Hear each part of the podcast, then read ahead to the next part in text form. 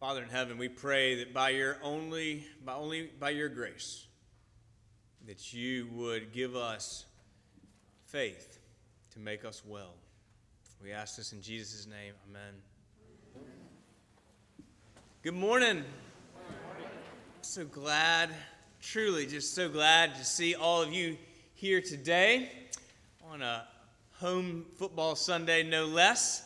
Really proud of you, but just delighted. Just lifts my heart. I just mean this sincerely. It lifts my heart so much to have you and to see you worshiping the Lord here this morning. Now, some of you will remember, and some of you will have heard, the 1968 Marvin Gaye and Tammy Terrell classic Motown single. You know what I'm talking about? Ain't nothing like the real thing, right? Oh, that was such a good song. It's a smooth song, right? You just feel good when you hear that song. Ain't nothing like the real thing. Incidentally, a few years ago, that song was remade by Beyoncé and Justin Timberlake, whose performance ironically proved the point.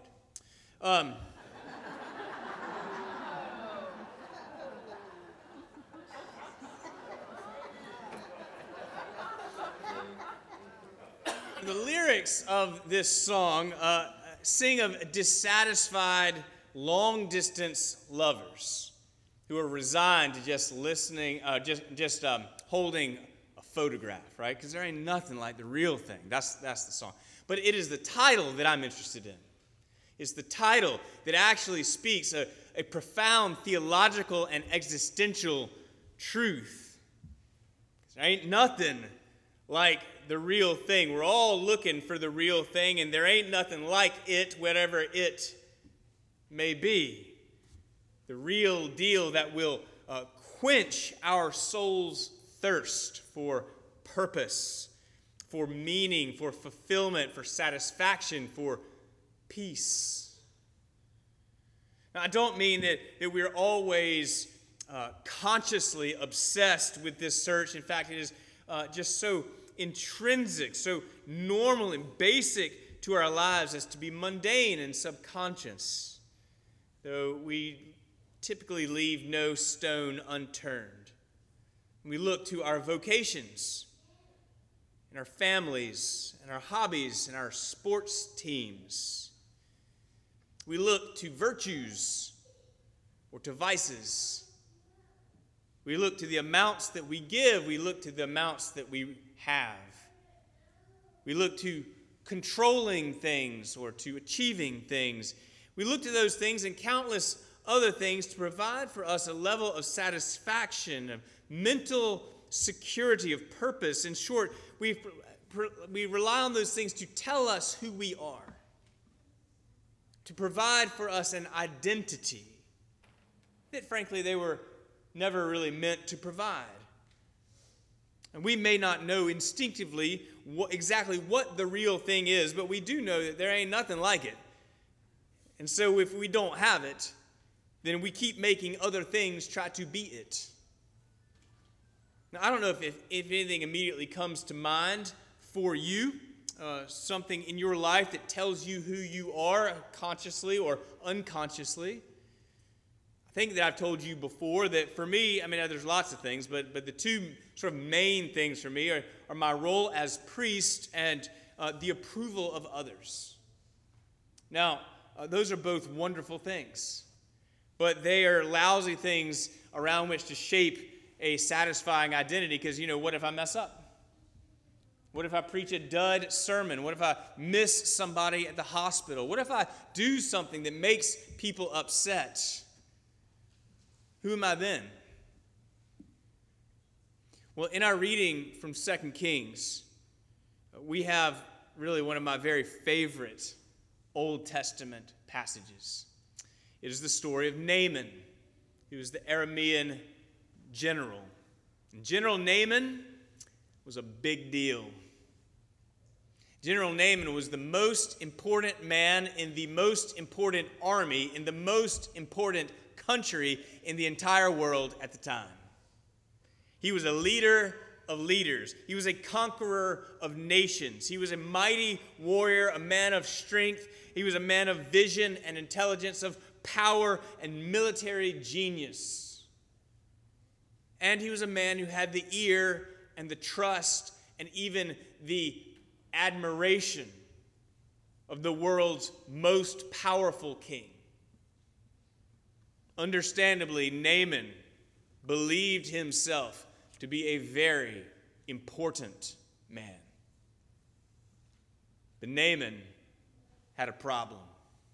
And it was a problem that stood to undermine his greatness.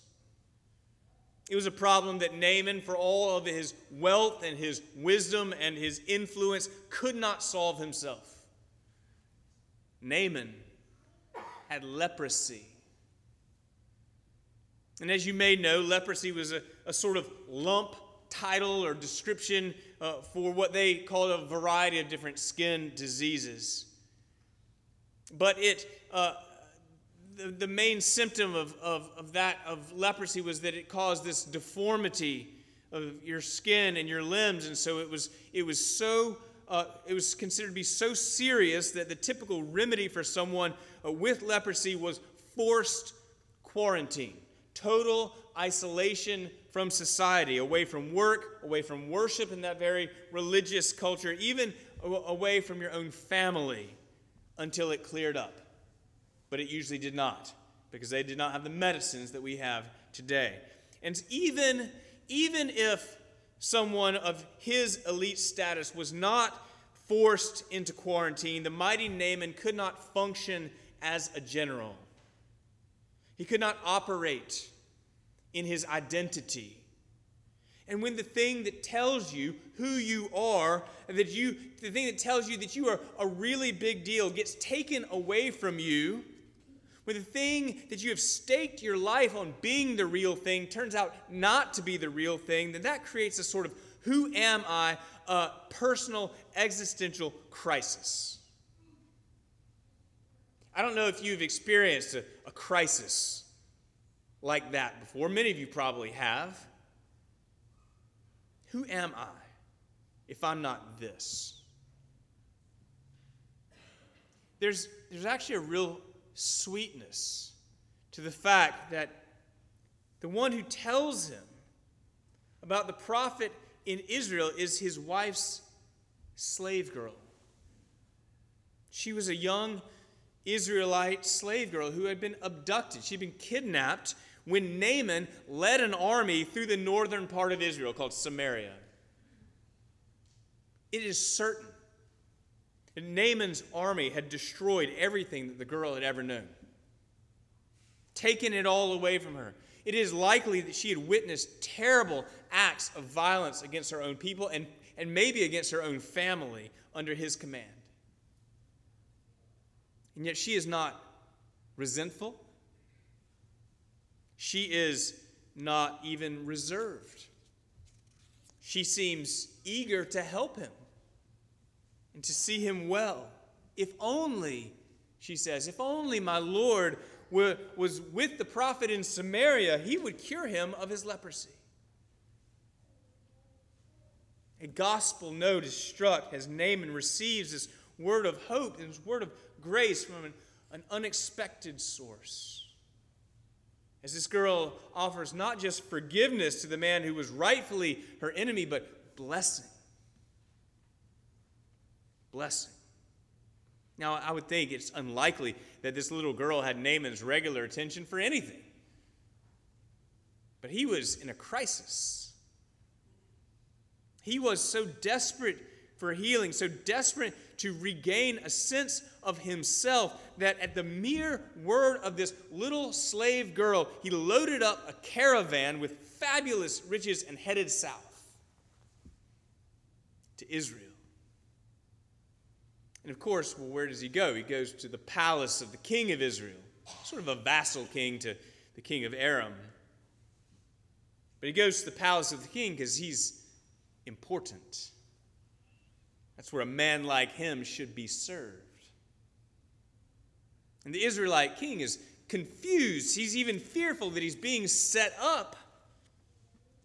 Nothing in the luxuries of the palace can provide Naaman what he's after. But the prophet sends Prophet Elisha sends word, send Naaman to me, so that he may know that there is a prophet in Israel, so that he may know that there is a God who speaks to his people. And so they fire up the caravan again, and they head out in great pomp and importance, and they make their way to Elisha's probably very unimpressive house. And Elisha does not even come to the door. He sends another servant who says, oh, sorry, but the prophet says that you should go just wash in the Jordan River 7 times, and then you'll be made well. Naaman is not used to being treated this way. He is important. He is used to people making a big fuss about him. He wanted the ceremony. He wanted the magic show. He expected to have to do something difficult or to pay an exorbitant price because he could. He's important. He's General Naaman.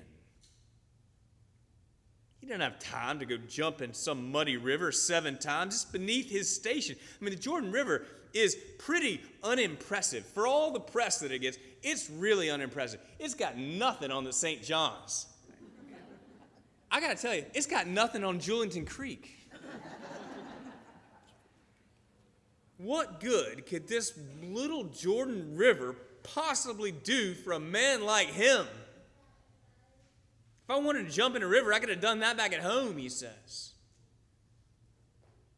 Because Naaman is clinging to his identity as a rich and powerful general. He feels insulted by the lowliness and the simplicity of this offer of healing. It can't be that simple. In fact, it shouldn't be that simple. And he storms off. It seems he would rather have leprosy than to give such silliness a try. I want to just pause here for a minute and say that I do not think that this story is about how God can heal leprosy or really any physical ailment. He can. He does in his own time sometimes. But this is much more a story about how God cares so much about us that he will use anything and everything to get our attention. Even hard things, gross things, sad things, if it will be what gets us into a relationship with him. And when he does use those things to get our attention, he may very well attack the hollow, shaky identities that we have created for ourselves so that we may learn to have a rich, full, unshakable identity in him. Naaman, not quite there yet. Not quite ready to give up the dream of his own importance. And he storms off. And who runs after him to convince him to give it a try? His servants. Did you notice this is the 3rd time in just a few verses that a servant has pointed the great general towards healing? The king of Aram could not. The king of Israel could not. But along the way, it is the powerless, the meek, the humble who are steering Naaman towards the real thing. And in a fit of common sense, Naaman finally concedes. He submits to the words of the ones who were given to serve him, and he dips himself in the muddy Jordan 7 times. And I want you to think about this. To do that, to dip himself in the river, he would have had to remove his armor and his medals, and to take off everything that made him look the part. and he would have finally had to expose the secret, the problem, the leprosy that was ravaging his body. And there is very strong baptismal imagery in this story as Naaman immersed himself 7 times in the Jordan River according to the word of the man of God. For there in the waters of the river Jordan, Naaman was not simply cured of leprosy, he seems also to be cured of his pride. The humiliation of his disease and the simplicity of his healing are God's grace to him. And as we are told that his flesh was restored like the flesh of a young boy, we are reminded of Jesus' call to us to have faith like a child. See, Naaman is not just healed. Naaman is converted. He has set aside the hard and glorious armor of a general, and he found underneath the real thing. He found the sure foundation. He found the rock on which to stake his life. And he says, now I know that there is no God in all the earth except in Israel. He found the real thing. And we know, here's how we know that he is healed on the inside. Not just the outside, but he's healed on the inside. Because he goes back to Elisha, who finally does give him an audience this time, and he says to the prophet Elisha, "Please accept this gift from your servant." The mighty general has become a generous servant. Now, if you were to read on, you would see that Elisha does not accept the gift because grace is free. Grace is free. And you know what? That can be a hang-up for us, too. I mean, because we're important. We might have a hard time hearing that salvation comes through the sacrifice of another. That Jesus died for our sins so that we don't have to. That we don't earn our favor with God. That is a gift. And all we have to do is believe. And in fact, we'll come to see that belief, in fact, also is a gift. I mean, it doesn't seem like it's holding us accountable. I mean, like, really, like if it's just a gift and it doesn't matter what we've done, then who's going to keep us in line? The goal of God is not to keep us in line, it's to keep us in relationship. And in fact, the truth is the relationship is going to do more to keep us in line than accountability ever will. But it's the relationship that matters. It's the relationship that is the real thing. There ain't nothing like it. Such is the lavish, generous grace of God that he has done everything to draw us to himself. He's the real thing that can never be taken away. Many of you know from Facebook that I lost a dear friend about a week ago. He's not in the church. He's a member of my workout group and just somebody that I really cared about. And yesterday we did what we know how to do. We got together to grieve by working out. 115 of us got together to honor this man.